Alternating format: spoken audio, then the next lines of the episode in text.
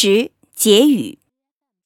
查拉图斯特拉说：“我爱他，他决意要创造超越他自己的东西，而后自己毁灭。”毫无疑问，尼采思维太急剧，因而过早的衰竭了。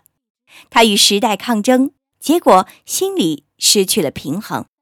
与时代的道德体系抗衡，总是一件可怕的事，迟早会遭到报复，里外夹攻。到了后期，尼采的著作辛辣尖刻，他不仅抨击思想，也抨击人。瓦格纳、基督等等，他写道：“智慧的增长可以通过辛辣尖刻的减少得到精确的衡量，但是他不能说服手中的笔。他的精神崩溃了。”甚至他的笑声也成了神经病似的。能更好的揭示那正在侵蚀他的毒物的，莫过于这一反省。也许我最清楚为什么人是唯一会笑的动物。他孤零零的忍受剧痛的折磨，无可奈何，才发明了笑。疾病缠身和失明不断加重，他的身体垮了，他开始陷入偏执狂状态。时而威武高亢，时而痛苦不堪。他送了一本书给泰纳，附上了一张条子，使这位伟大的批评家确信那是现有最杰出的著作。他的最后著作《瞧这个人》，像我们所看见的那样，竟是狂妄的自我吹嘘。瞧这个人，哎，我们真是瞧够了这个人。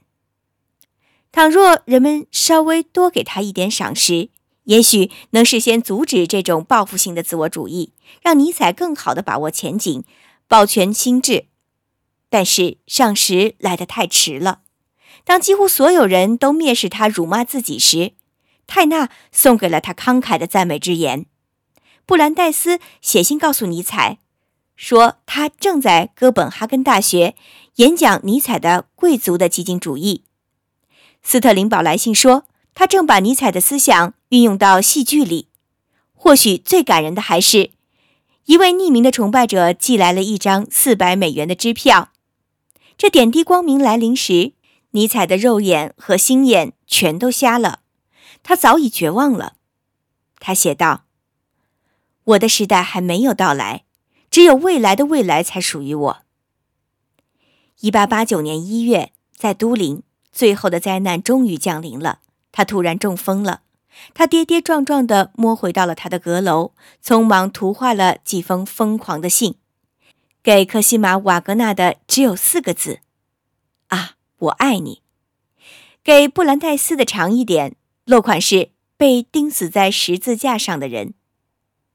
给布尔克哈特和奥维尔贝克的信是那么荒谬，奥维尔贝克。不得不慌忙赶来救他。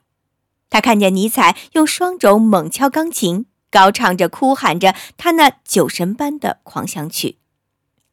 起初，他们把他送进了疯人院，可是不久，他的老母亲就把他领走了，亲自怜惜地照料他。这是多么感人的一幅图画呀！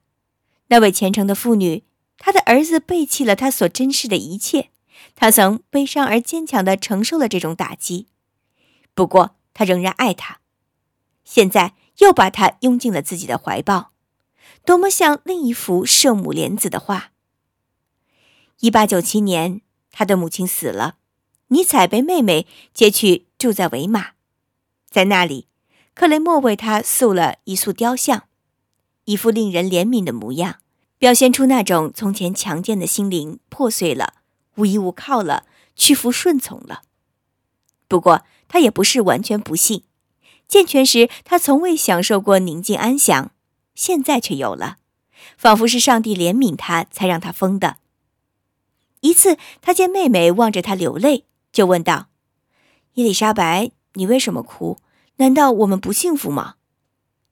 一次偶然的机会，听见人谈起书，他惨白的脸上稍有了点红润，快活地说：“呀，我也写过几本好书。”然而，这清醒的瞬间迅速消失了。一九零零年，他死了。很少有人为天才付出如此高昂的代价。